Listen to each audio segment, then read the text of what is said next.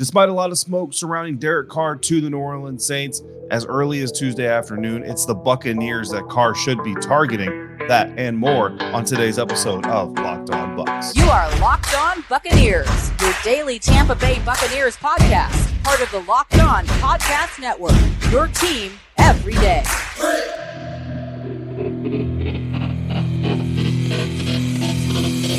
What's up, Bucs Nation, and welcome to today's episode of the Locked On Bucs podcast, part of the Locked On Podcast Network, your team every day. We are your daily podcast covering the Tampa Bay Buccaneers, and we are free and available on all platforms, including YouTube and the 10 Tampa Bay Plus app on your Roku or your Amazon Fire Stick.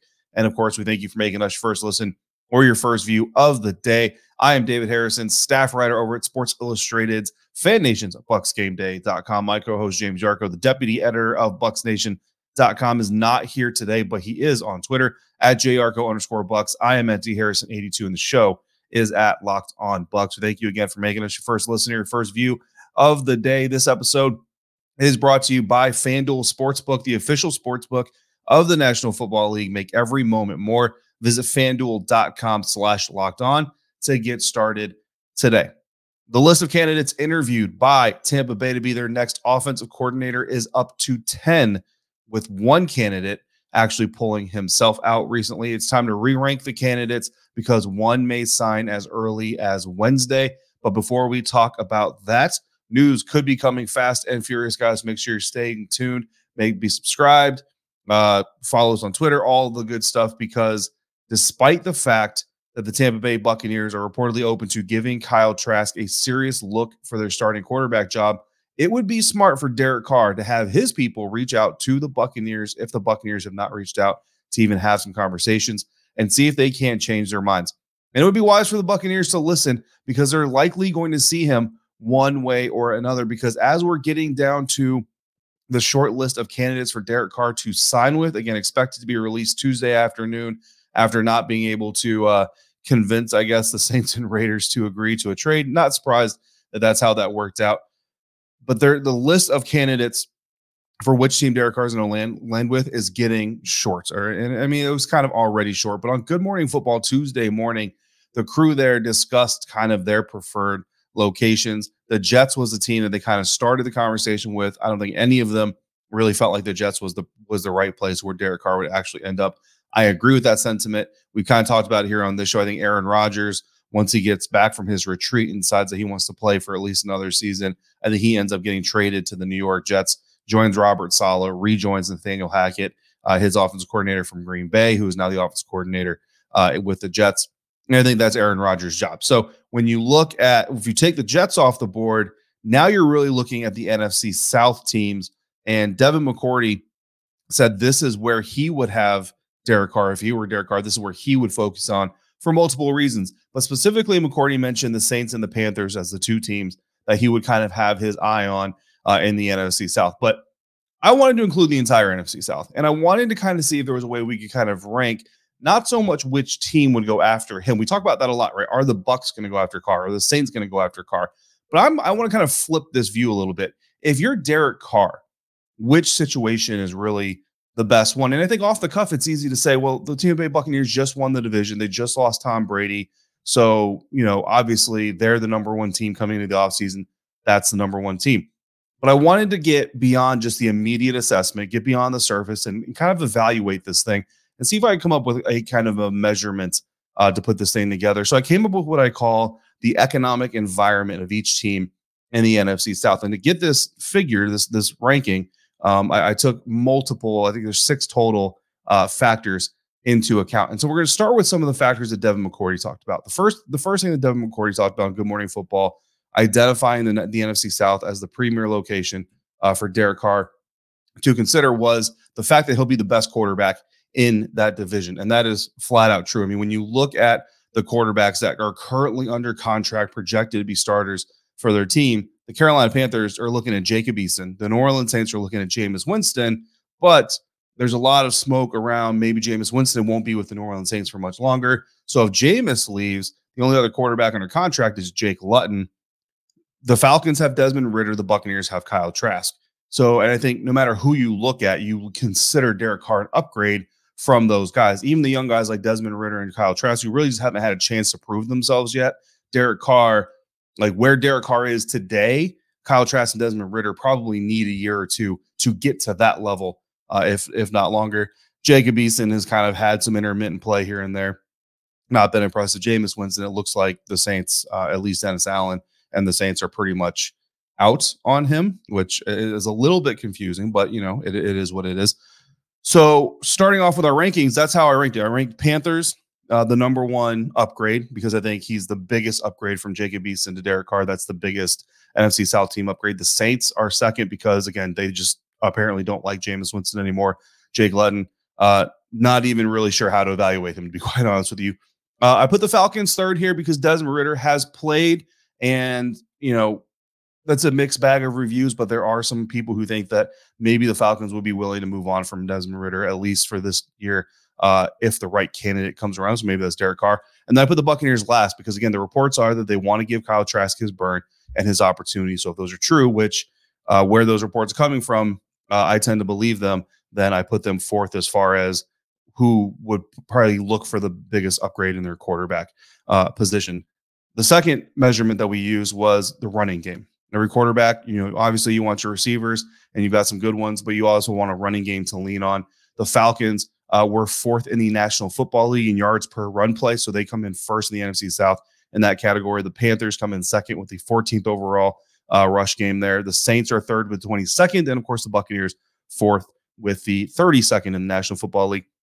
But then on the flip side of things, you also need a defense. You look at these NFL teams that made it to the Super Bowl, the Eagles, the Kansas City Chiefs, their defenses didn't always show up, and certainly in the Super Bowl, uh, a lot of points being scored, but we're able to show up kind of when the time was needed. The most you want to have a defense if you can uh, to lean on.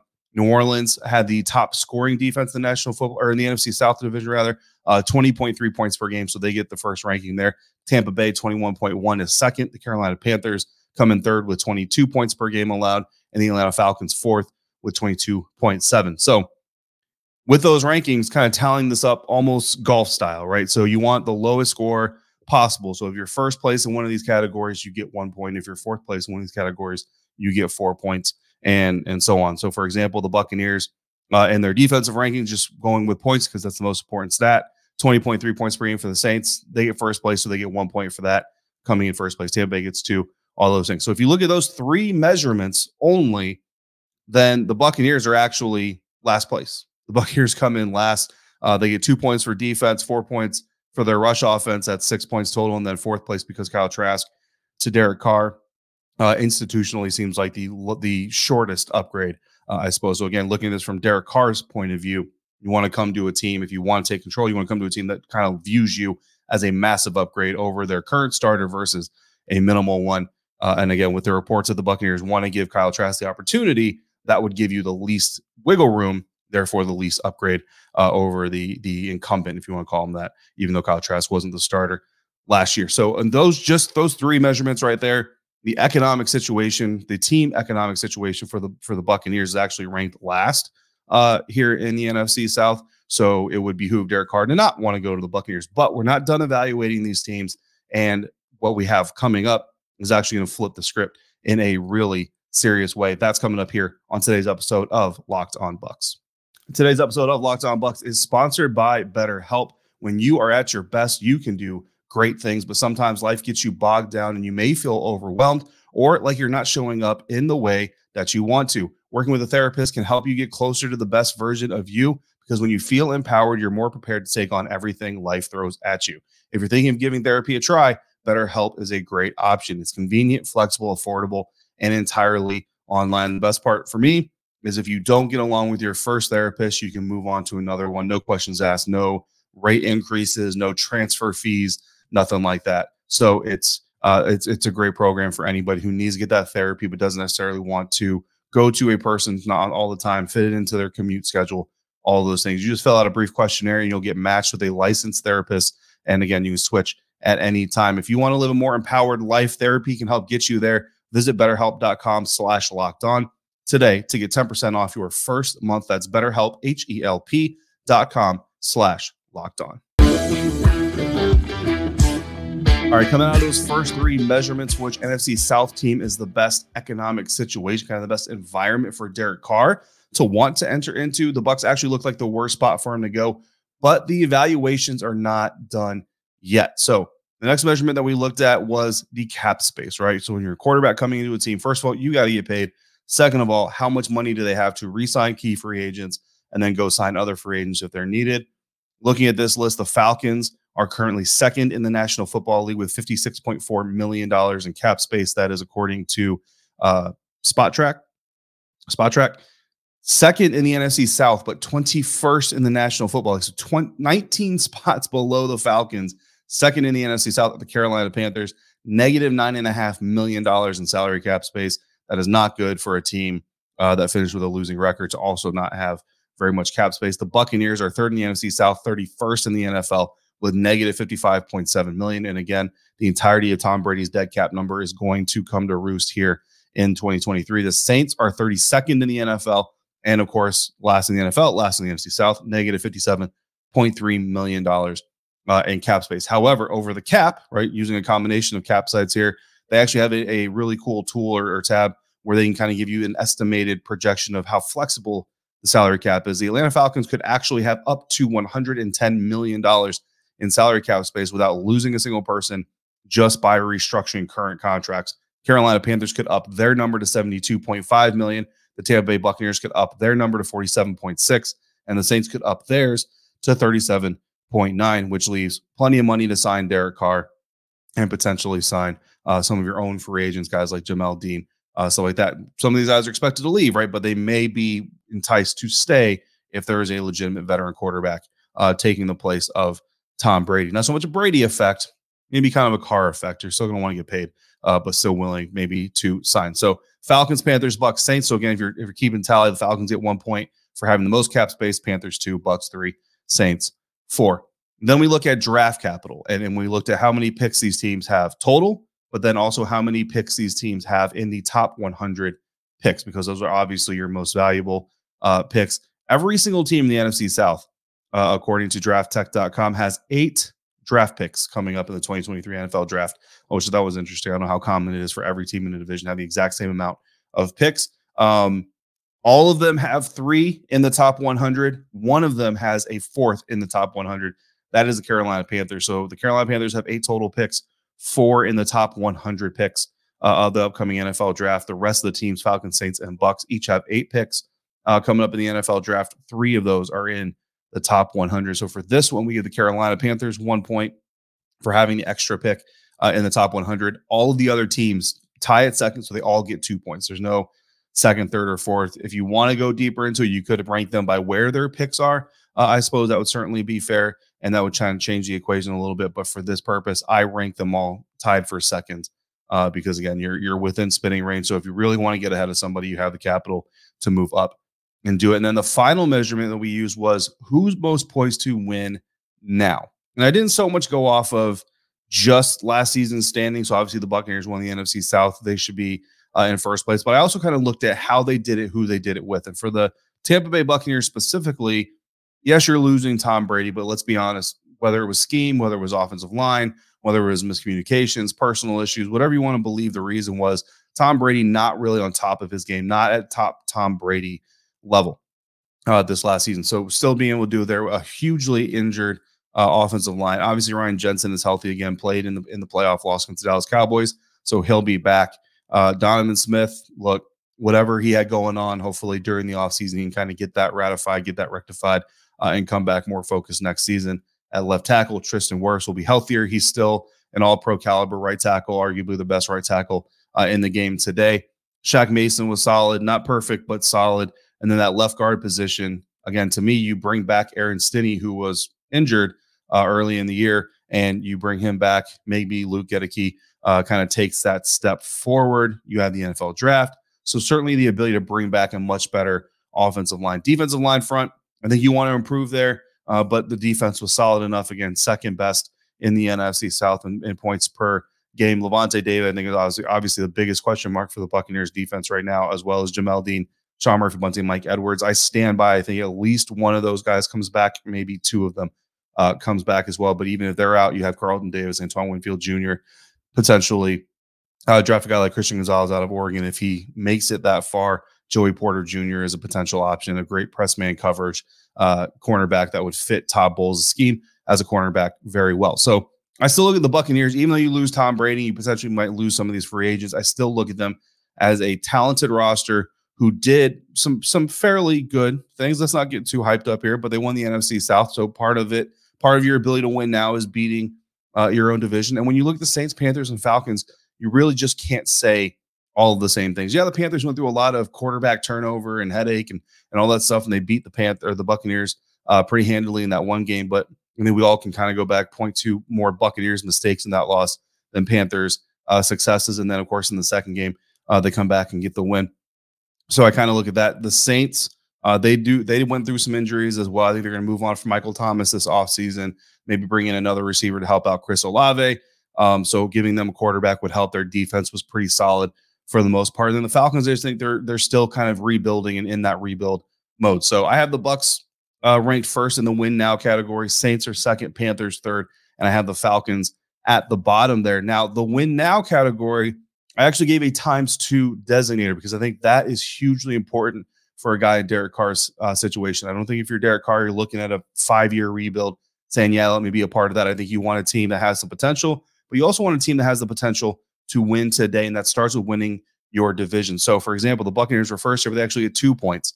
And that might not sound like it makes a whole lot of sense, but you got to remember the Saints also get four points for being second place, the Panthers six for being in third, and the Falcons eight for being in fourth place. So to me, that's a huge discriminator is which teams are are poised to win now. And again, we're looking at this from the point of or from the perspective of Derek Carr looking at these teams and which one makes the most sense for him. So when you put all that math together, guys, the Atlanta Falcons come in last with 21 points. Uh, the fact that they're not really in a win now mode in the NFC South kind of hurt them uh, there. The Saints are actually third with 18 points, leaving the Bucs and the Panthers, which I think some people might be surprised that the Panthers end up there. But when you, when you I think the the, the draft capital uh, situation plus the discrepancy in salary cap really helped them.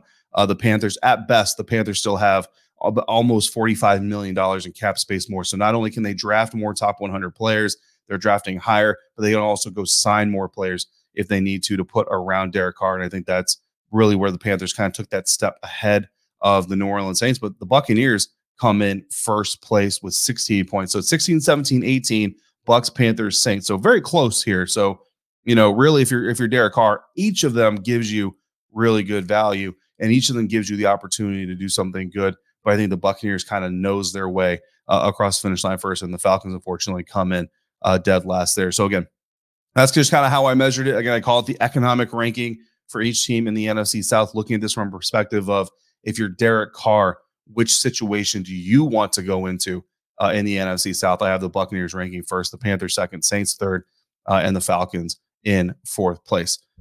That was sparked by a good morning football conversation.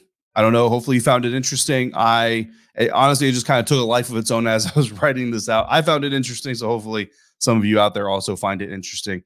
We will find out. Derek Carr again expect to be released uh, Tuesday afternoon. There's a lot of smoke around the Saints, so who knows? Maybe at 405 or 425, we're looking at uh, breaking news that he signs with the Saints.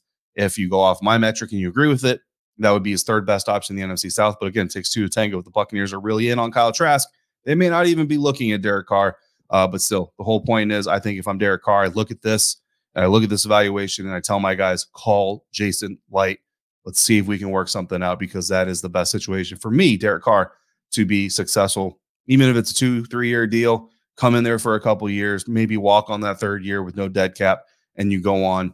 Uh, maybe you get a ring in the process. Kyle Trask gets a couple more years to develop, and then he kind of comes in. Uh, Peter Schrager brought up the Miami Dolphins as a potential uh, landing spot, which I thought was very interesting. And look, he's not completely wrong. He pointed to some of the success that the Dolphins had uh, and Tua Tagovailoa's unsure uh, physical health moving forward. So an interesting option there.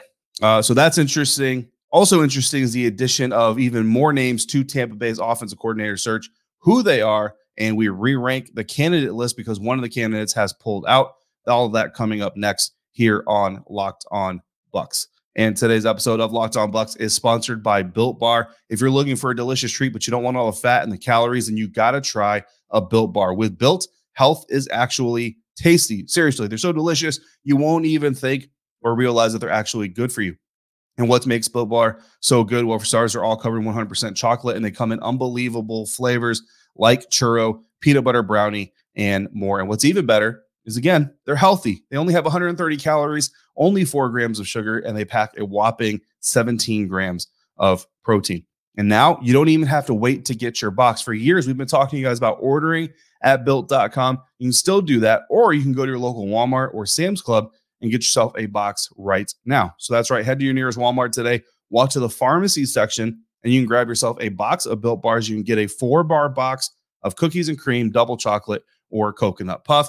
And if you're close to the Sam's Club, run in there, grab a 13 bar box of the hit flavors, including brownie batter and churro. That's built bar, built different. On Monday, the Tampa Bay Buccaneers interviewed Detroit Lions assistant coach and running back coach Scotty Montgomery for their vacant offensive coordinator position. And on Tuesday, Seattle Seahawks quarterback, uh, quarterbacks coach Dave Canales got his first interview.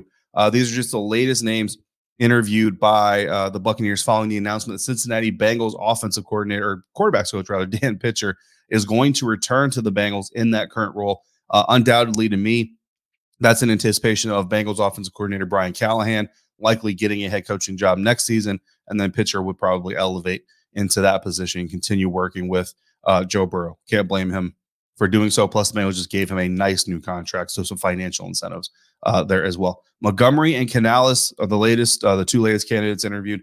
They bring the list of interview candidates to 10. Along with them comes Los Angeles Rams assistant head coach and tight ends coach Thomas Brown joining the list uh, as well. Those three names, since the last time we updated this search, I believe those three names are the ones uh, that didn't uh, weren't on the list before. So again, Montgomery interviewed Monday, Canales interviewed Tuesday. Brown is coming back for his second interview on Wednesday. According to Scott Smith's profile of Montgomery uh, on Buccaneers.com, Scotty Montgomery, running back coach in Indianapolis for two seasons uh, before joining the Detroit Lions staff, played and coached at Duke uh, before that, played in the NFL for a short period of time with the Denver Broncos, coached in the college game for 10 seasons before joining the Colts and helping Jonathan Taylor become one of the best running backs in the National Football League. Also spent three years as a Pittsburgh Steelers wide receivers coach, intermingled in there uh, as well. Thomas Brown, the again uh, Los Angeles Rams uh, coach on the Rams staff now for three years, running back coach in 2020, added the title of assistant head coach to that position in 2021, and then also became the tight ends coach, so assistant head coach, tight ends coach in 2022. Played collegiately at Georgia, was a sixth round pick of the Atlanta Falcons back in 2008. Coached in college for nine years before joining uh, the Rams staff. And according to the Seattle Seahawks website, Canales has been on their staff since 2010. So a lot of experience there.